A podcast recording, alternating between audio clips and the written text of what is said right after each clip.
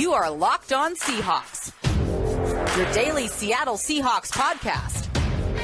Part of the Locked On Podcast Network. Your team every day.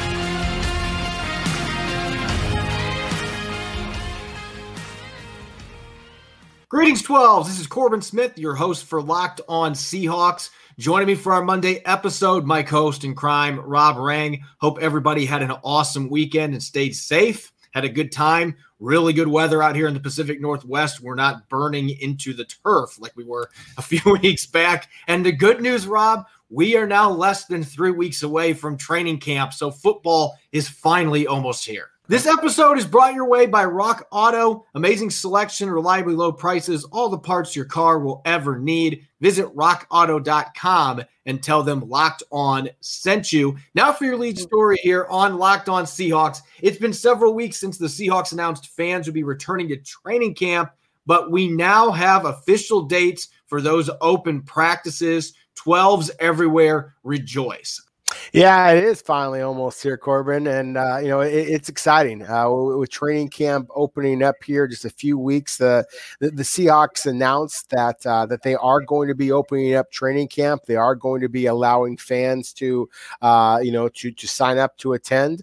Um, registration is going to begin this Wednesday. Uh, this Wednesday again, Wednesday, July fourteenth at ten a.m. Pacific, um, and so season ticket holders will have opportunity to reserve tickets for the July 28th and August 6th sessions um, through exclusive access on Tuesday, July 13th. But for the, the fans that, that don't have season tickets themselves, again, Wednesday, July 14th at 10 a.m. Corbin, I think it's going to be a hot ticket uh, matching the hot, uh, hot temperatures that are out there this summer. Yeah, I always joke about this because before I became a full time reporter, I did buy tickets for a couple of training camp sessions the first year that I moved out here. And I remember getting on right at 10 a.m. I got my couple of tickets and then I turned around and, and quoting South Park, and it's gone. There were no more tickets available like five minutes into the festivities. So if you're listening to the podcast, you want to get training camp tickets you better be on there at like 958 and ready for whenever the button comes up that you can start buying tickets because they will be gone in a matter of minutes. I can guarantee that, especially this year when fans are just itching to get back to being able to watch football practices and games in general. The Seahawks are going to begin training camp on July 28th. So here we are on the 12th, just a little over two weeks away from that first on field practice. And fans will finally get to return after being shut out last year. They couldn't go to training camp, couldn't go to any games, including the postseason game against the Rams due to the COVID 19 pandemic. And so, another sign of normalcy returning. Looking at the full schedule, the Seahawks are going to have camp practices open to fans on Wednesday, July 28th, Thursday, July 29th, Saturday, July 31st, Monday, August 2nd, Tuesday, August 3rd, Wednesday, August 4th, Friday, August 6th, Saturday, August 7th, Sunday, August 8th, Tuesday, August 10th, Wednesday, August 11th, and Thursday, August 12th. All of those are scheduled to begin at 1:30 p.m. Pacific time. And so they've made that easy for fans knowing what time that they are going to be showing up to practice. Now, like usual, this is the way it has always been at least as long as I've been following the team you need to arrive at the pro shop in the landing in Renton to check in an hour and a half before or a little after that, but hour and a half before is when they'll allow fans to start checking in, and then they will bus you to the facility. You'll go out on the berm, get to watch practice, and then they will bus you back to the landing. So you got to be able to find your own parking spot, and then they will bus you to the facility in a lot of ways, it's going to be very similar to what we've seen from training camp in the past. The one big difference, unfortunately, if you are a parent bringing a child and you were hoping to get autographs, now maybe the Seahawks will have some pre signed stuff that they will give away. I don't know how any of that's going to play out, but you will not be able to get autographs from players directly as they have done in the past. The NFL has still got a rule that players cannot be within 20 feet of fans. And so that completely eliminates the possibility of there being autographs. But those are the kind of little things that I think it's going to take a little more time before we start to see those things come back. Yeah, it's understandable, Corbin. Obviously, we're, we're, we're coming out of the pandemic. There's been a lot of strides that, that have been made. Just the fact that they're opening training camp up again for fans to, to be there in person at all, I, I think is obviously huge, huge news. But yeah, it is a little disappointing. I mean, that's one of the things that that makes uh, attending practices at the VMAC such a rewarding experience for fans because you know the Seahawks really do a nice job of uh, you know kind of going through that that line and, and making sure they get some autographs, including some of Seattle's biggest stars. I can't tell you how many times that, that we've all seen Russell Wilson kind of make that that jog over there to, to sign all of those autographs. And I think that's one of the reasons why he is to beloved uh, member uh, of, of the Seahawks. I, one of the thing about the the way that the training camp schedule is opened up that I, I'm particularly excited about is, is, that mock scrimmage game. As we've talked about a little bit already, Corbin. The you know, of course, this year's NFL schedule has been changed. There's only going to be the three preseason games rather than the four preseason games, and with a, a Seattle roster that let's face it, is going to likely have a lot of young and inexpensive players vying for very important roles. Then that uh, that extra scrimmage that is scheduled for Sunday, August eighth at Lumen Field. Everything else, as you mentioned, is at the VMAC. But the Sunday, August 8th scrimmage, I, I, we presume at least, is going to be a mock game that I, I think is going to carry even more importance than in past years. And that was a game that was typically played. They had fans come out to the VMAC, or I know they were at Bothell. They were at Pop Keeney Stadium a few years ago. They did their scrimmage. They haven't normally done it at Lumen, but I, I, think that this is the Seahawks saying we want to play in front of our fans in our home stadium before the regular season. They want to give fans the opportunity to be able to get into the stadium, cheer on players, and, and get a first glimpse of the team before they even play another opponent. They'll play the Raiders on the 14th in Las Vegas. That's their only road game in the preseason since there's only three this year. That's the trade off for having more road games than home games during the regular season. That's how the NFL has divvy that up, and they plan to do so moving forward. But yeah, that mock scrimmage game, that's going to be a big ticket. I think that one's probably going to be sold out quicker than any of the other sessions because fans will want to be able to go to the stadium and, and see their Seahawks in a game type environment. And so not having that fourth preseason game, this is your replacement. You have your mock scrimmage game, which they did three of last year under vastly different circumstances. Now they'll have that one mock game They'll get three preseason games. And then we're to week one and they're playing the Colts. So we're just a little over a month away, a month and a half roughly from the bullets really flying and the Seahawks going to Indianapolis to face the Colts. And so if you can't tell, I'm extremely excited about it. The chance to talk real football. It's quickly returning, and I know fans are pumped up for the opportunity to be able to come back to the VMAC and be able to see their players on the field for training camp practices after a crazy 2020 season. When we come back in the second quarter, we're going to look at the quarterback position. We know who's going to be starting under center for the Seahawks. And thankfully, it's the same guy as has been there the last nine seasons. But we're going to take a look at some key questions of the quarterback position and make a few bold predictions as we kick off our training camp preview series. You're listening to the Locked On Seahawks podcast, part of the Locked On Podcast Network, your team every day. Are you looking for a way to boost your workout game? Are you seeking a delicious protein bar without the sugar and carbs? Enter in the Built Bar. 18 amazing flavors, including nut and non nut flavors. Some of the best ones caramel brownie, cookies and cream, apple almond crisp, peanut butter, double chocolate. You're going to have a tough time eating just one. These bars are covered in 100% chocolate, soft, easy to chew. It's great for the health conscious guy Lose or maintain weight while indulging in a delicious treat. Bars are low calorie, low sugar, high protein, high fiber, and they're great for a keto diet. Remember to use the promo code LOCKED15 to get 15% off your order. Welcome back to the Locked On Seahawks podcast, Monday edition. I'm your host, Corbin Smith, joined as always by Rob Rang. As we just outlined in our first segment of the show, Training camp is less than three weeks away. So, without further ado, it's time to bust out our annual training camp preview. We're going to be breaking down position by position the entire Seahawks roster over the next three weeks as we gear up for the return of the Seahawks to the practice field and the opening of training camp. We're going to start at a position that you know, when you look at the depth chart, there really isn't any drama. We know who the starting quarterback for the Seattle Seahawks is going to be. And thankfully, it is the same guy that has been under center the last nine years. all the drama that unfolded this offseason, the trade speculation, Russell Wilson's agent coming out, these four teams he'd be willing to go to and waive his no trade clause. But then Wilson says, I never demanded a trade. There's a misunderstanding. It, it was a crazy couple of months. They've put everything behind him, at least for now. Everything seems to be good. And so number three showed up at OTAs. He was there for mandatory minicamp. He's going to be there for the start of training camp as the quarterback for the Seahawks. And he's got Geno Smith as his backup, and of course, Danny Etling and Alex McGough both being on the roster as well. So, given everything that transpired there for a few months, all the madness, all the drama, the same four quarterbacks are going to be in uniform when Seattle opens training camp that were there in January.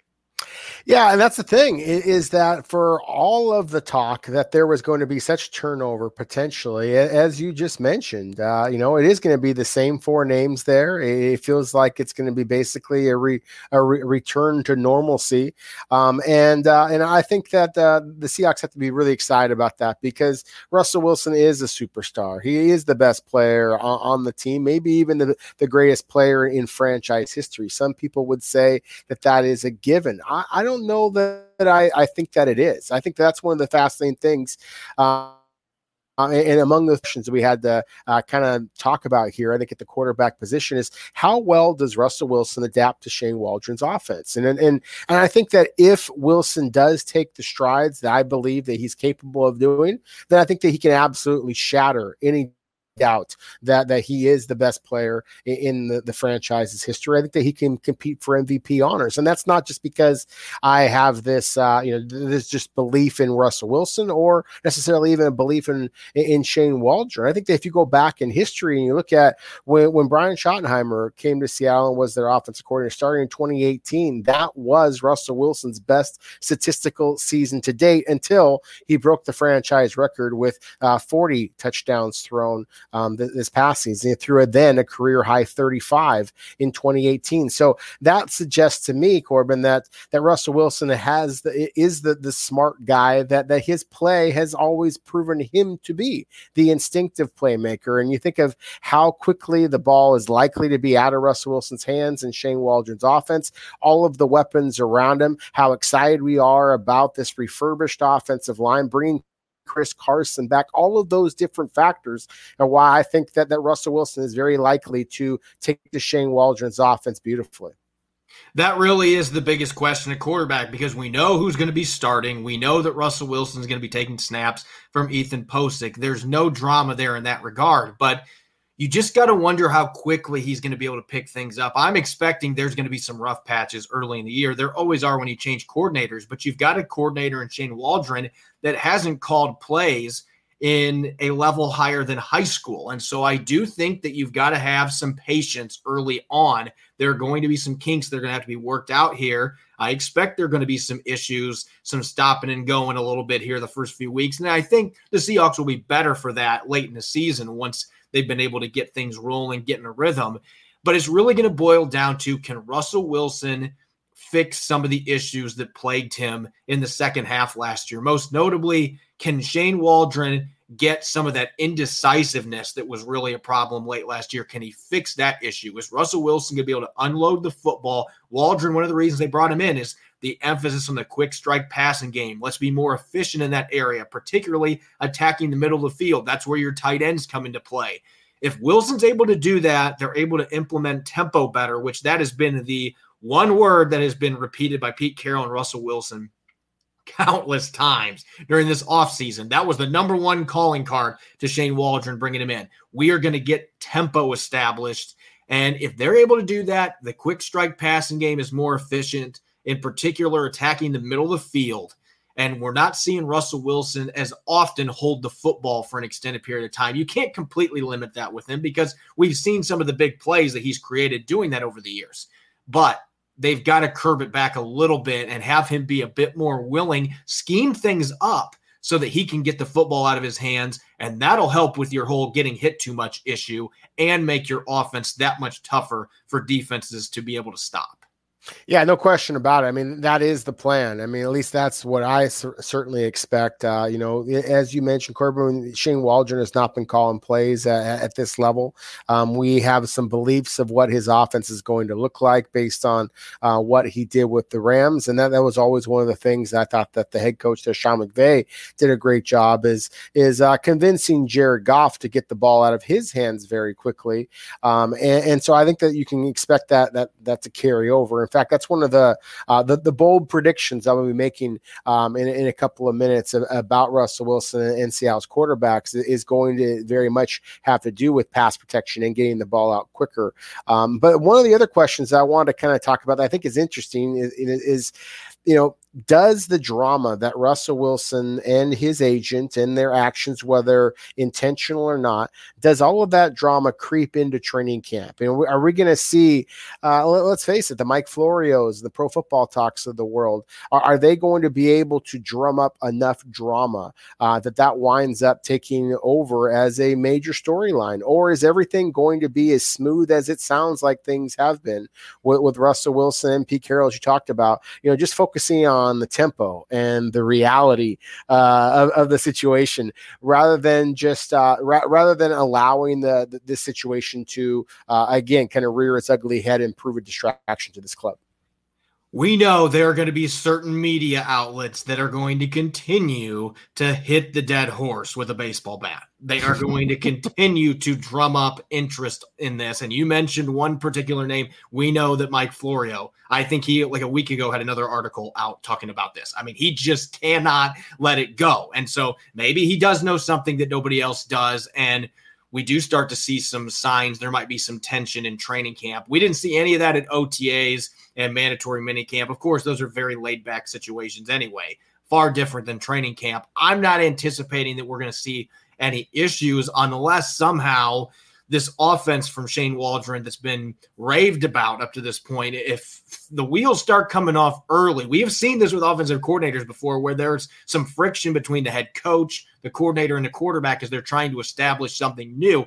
If that happens, then maybe we could see things get a little bit animated. There may be some problems that crop up during the season. But I, I anticipate that Russell Wilson and Pete Carroll, these guys are both professionals. They are going to handle this as professionals. I don't envision this being something that's going to create distractions. I think you're going to see a motivated Russell Wilson doing what he always does, and that's going out and practicing 110% and doing everything he can to try to get better. And I expect Pete Carroll's going to be doing that as the head coach, chewing his bubble gum, and he's going to be making sure that everybody out there is competing. So I don't see this being an issue unless there's really drastic things that happen with – trying to implement this new offense. That's the one thing I think that could maybe lead to some issues. I don't see it happening necessarily. The other big question for me, and I don't even know if it's a big question, but as far as the quarterbacks behind Russell Wilson, Geno Smith coming back on a one year deal, third year with the team, you fully expect that he's going to be the backup. Alex McGough and Danny Etling are going to be in camp, but it, it feels like this is one of those situations where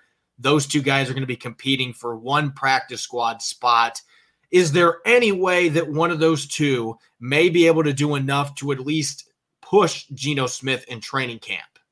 I think there's a possibility, but I, I certainly would be surprised. I think that Geno Smith, frankly, is, is one of the, the league's better backup quarterbacks. And, you know, obviously in Seattle, because Russell Wilson has proven incredibly Cal Ripken like durable, um, then, then we haven't seen what Geno Smith can do. But you know, he does have um, starting experience and high level starting experience. Now, he's not a superstar. It's very clear that Russell Wilson is your starting quarterback. But I, I, think that, that Seattle takes a great deal of comfort in knowing that they have a, a quarterback who was drafted to be a starter, was a starter, um, you know, in the NFL, that, that he is your primary backup. I think that he is the eyes on the sideline that, that a lot of starting quarterbacks really need. Um, Master and, of the coin flip, too. That's absolutely true. Ab- absolutely. And so I think all those things play into it.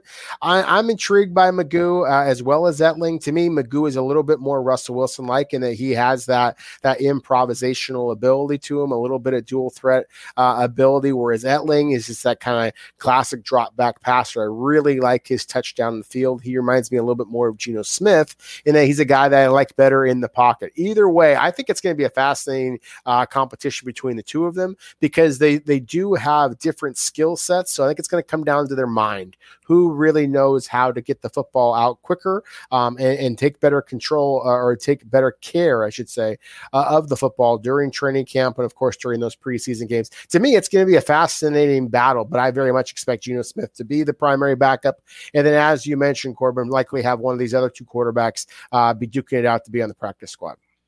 Yeah, at the end of the day, it really won't matter if things hold from the last nine years because being a backup quarterback in Seattle might be the most boring job in the entire league. And I anticipate it's going to be Geno Smith's job again. More than 30 career starts. I think he's got more arm talent, clearly, as a former second round pick out of West Virginia than either of the other two quarterbacks. And, and Etling, I would argue, is not necessarily a pocket passer, as, as you alluded to. Maybe he's a little more comfortable there than what McGough is, but both those guys are really good athletes.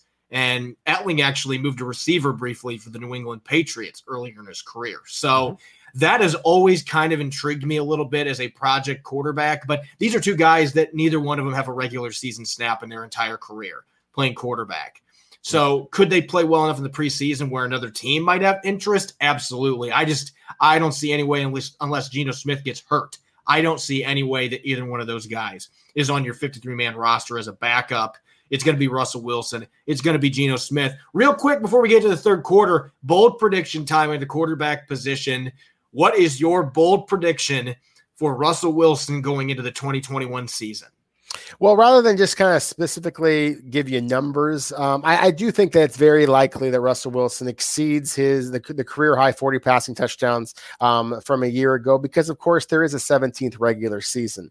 To me, the more important statistic is I, I think that uh, the Russell Wilson and Shane Waldron's offense is going to get the football out of his hands a little bit quicker. I I expect Seattle's amount of sacks allowed or hits on Russell Wilson to drop significantly this upcoming season.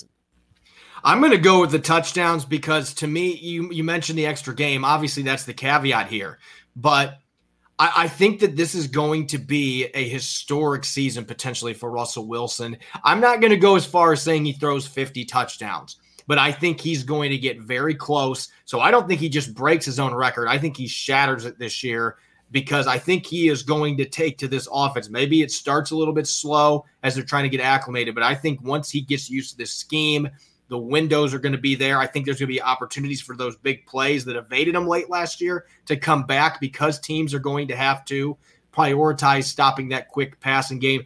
I think Russell Wilson throws 48 touchdowns, and I think he's going to throw less interceptions this year because of the style offense they're going to be running. I think he goes 48 and 10. So he's going to have a better touchdown interception ratio. I just think this offense sets up favorably with that extra game added on top, where we're going to see him be a little more careful with the football, but at the same time, he's going to get the ball out quickly. And I think with the receivers he's got, there's the potential for a lot of big plays after the catch. That's something that Seattle has not done the last couple of years. So I'm going 48 and 10. If he puts that up, the Seahawks have a really good shot to compete for one of the top seeds in the conference and potentially make a push in the playoffs this year. When we return in the third quarter, we're going to continue our 90 player countdown. We are now going to be advancing into the top five, number six and number five today on our show. We'll be right back. You're listening to the Locked On Seahawks podcast, part of the Locked On Podcast Network, your team every day.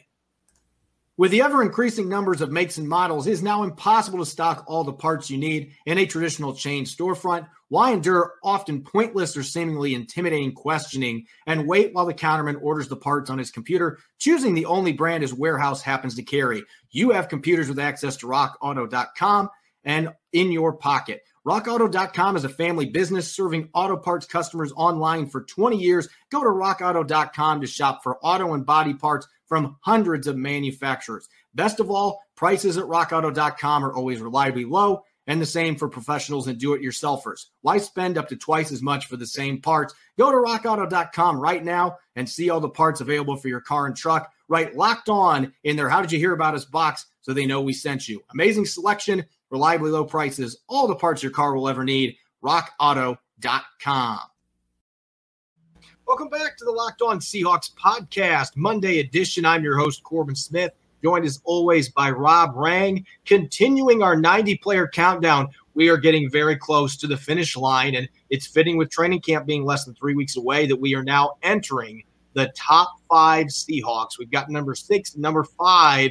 Going to start here with number six, dropping a spot from this time last year. We had Tyler Lockett as our number five player last year, and in July there was a certain safety we'll be talking about a minute that was not on the roster, and so that's kind of changed things a little bit. But coming in at number six, Tyler Lockett, statistically another fantastic season for the star receiver, a franchise record 100 receptions a year ago, over a thousand receiving yards for the second straight season, 10 touchdowns. He and DK Metcalf both had 10 apiece. So he had an outstanding year. But when you look deeper into the game logs and you see how things played out, it was a much different thousand yard season for Lockett than it was the year before almost a quarter of his production happened in the two games at Arizona. He had 200 receiving yards in a loss to the Cardinals. And they had another big game with 90 receiving yards against the 49ers when they played in Glendale in the final game of the season. You take those two games out of the equation, had a little over 700 receiving yards in 14 games, which for a lot of guys, that would be good numbers. But that was not on par with what we've seen from Tyler Lockett. It just seemed like you add in the fact there were seven games he had less than 50 receiving yards last year. It just seemed like he was more hit and miss than we are accustomed to. They're going to need more consistency from him in the 2021 season. Yeah, I, I, really like the way that you just broke that down about uh, Tyler Lockett. I think that if you look at his end of the season statistics, then uh, you know that they were truly remarkable. As you mentioned, a uh, a Seahawks record, and obviously a personal best 100 receptions.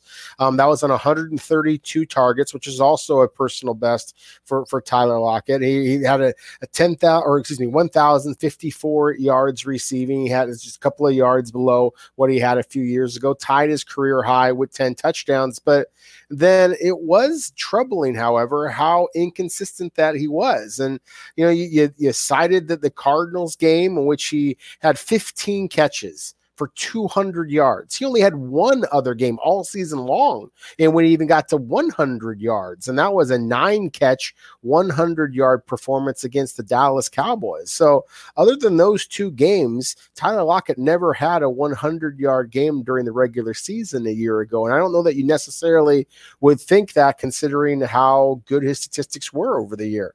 He was kind of the Mr. Reliable, but at the same time, also very much Mr. Inconsistent consistent. And that that's such a that, that it's so weird to say those two things at the same time. But I think that's what Tyler Lockett was. When when Russell Wilson needed somebody to get open, Tyler Lockett can be that guy.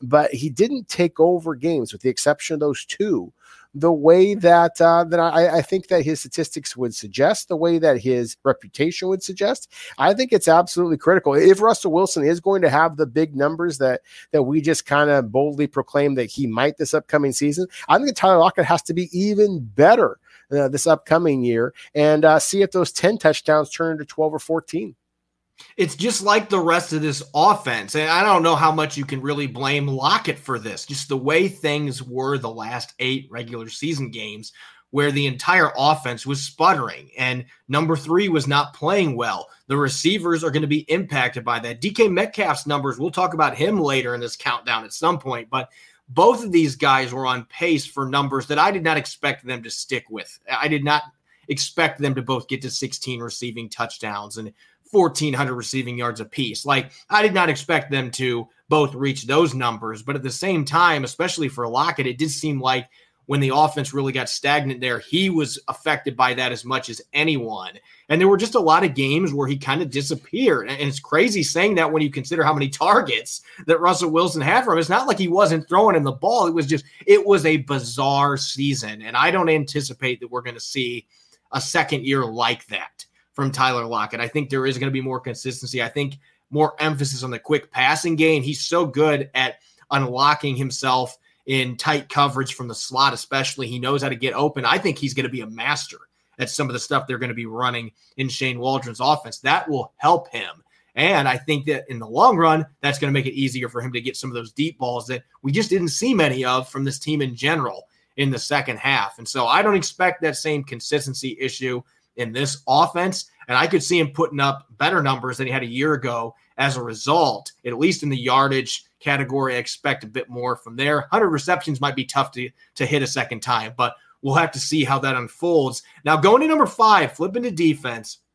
I mentioned Jamal Adams. He was not a Seahawk at the time we did this countdown last year. There were some rumors circulating that maybe Seattle might make a deal, but we had to wait a few more weeks. It was right before the start of training camp that he ended up coming over in that blockbuster trade. And obviously, with him in the middle of negotiations for a new contract, that's been the big storyline. It's going to continue to be the big storyline. Does he get his extension? Does he hold out? If he doesn't get his extension, we don't know how any of this is going to play out when camp opens. But assuming that number 33 is going to be on the field for the Seahawks starting in week one, and he's going to be ready to go in his second season, recovered from his offseason surgeries, we know that he, he is a rare playmaker at that safety position. We saw him get an NFL record nine and a half sacks as a defensive back, and he did it in just 12 games. We saw the energy that he brought to this defense, particularly in the second half. And to me, that's the big reason why I can justify, aside from what you gave up to get him, that's the big reason you can pay the money that he's looking for because I think he's one of those players. The passion and the energy he plays with is so infectious. And you could see that in the entire defense when he was healthy the second half last year. Everybody was feeding off of it. Yeah, it really was. I mean, he's absolutely the energizer bunny out there, and and that that uh, that passion is infectious. And imagine how much more it might be infectious. Um, you know, when you have the the fans back in the stadium, um, just because there, there's just some guys that, that just play at a different level of, of energy, and in Jamal Adams' case, production. At the same time, I think that this is going to be absolutely fascinating, and it's kind of like what we talked about before with Tyler Lockett and how inconsistent that, that he was and that he is reliable, but at the same time, for all of those yard receiving yards, again, only two games over 100 receiving yards, only three games, uh, eight of his 10 touchdowns came in three games. Uh, same kind of thing here with Jamal Adams. You you mentioned the fact that he set the new NFL record with nine and a half sacks from a defensive back in only 12 games. What is more concerning to me, Corbin, is the fact that now that's three years in a row that Jamal Adams, well, excuse me, at least the last two years in a row that Jamal Adams' injuries have jumped. He, he started 16 games each of his first two seasons with the New York Jets, then 14 games two years ago, dropped down to 12 games this past season.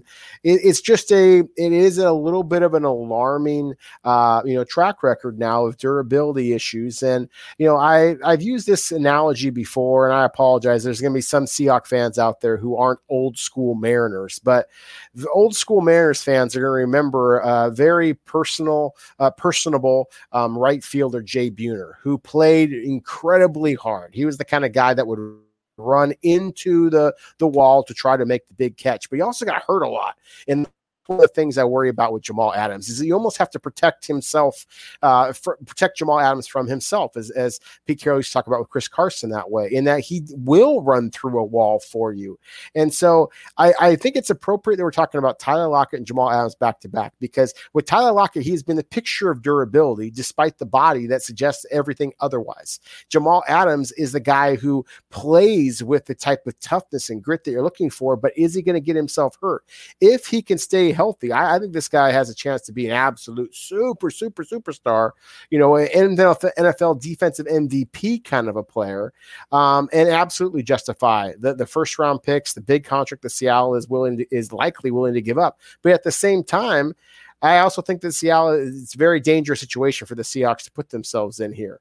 And, and so because this is a team that already is, I, I believe it was ranked 18th um, or I'm sorry, ranked 11th uh, 11th uh, among all NFL teams in the contracts that they're already giving their secondary, at least according to Spotrac, with $34.5 million roughly. So knowing that you're going to have to give Jamal Adams a lot, lot, lot more money and the durability issues are there, you know, that, that's when, to me, one of the things that's going to make this a fascinating season from Seahawks fans. I do think the durability is something that's worth monitoring. I don't know that I'm as concerned about it as you are because, yes, he's missed six games over the past two years. He's had a number of injuries and he's a smaller guy to be playing up in the box. So that makes him all the more vulnerable to it. So I understand that. But to me, the thing I'm most concerned about, and I know he took offense to it when Joe Fann of NBC Sports asked him about the coverage stuff early last year. I thought he was a lot better in the second half of the season in coverage, and I still think he can be a plus cover safety. He's not ever going to be one of those guys they're going to be dropping back in single coverage. That's not taking advantage of his skill set and his strengths, his uniqueness. But I would like to see major step a major step forward in his coverage skills. I think some of that had to do with comfort with the scheme last year. We have to remember how late he arrived and having a abbreviated training camp, no preseason games, not a lot of opportunities to really get this defense down. And I felt as the season progressed and he got healthy that he was able to do a better job in coverage. And obviously last year, uh, I have these numbers out in front of me. Quarterbacks completed 80% of their passes targeting him last year, 121.7 passer rating.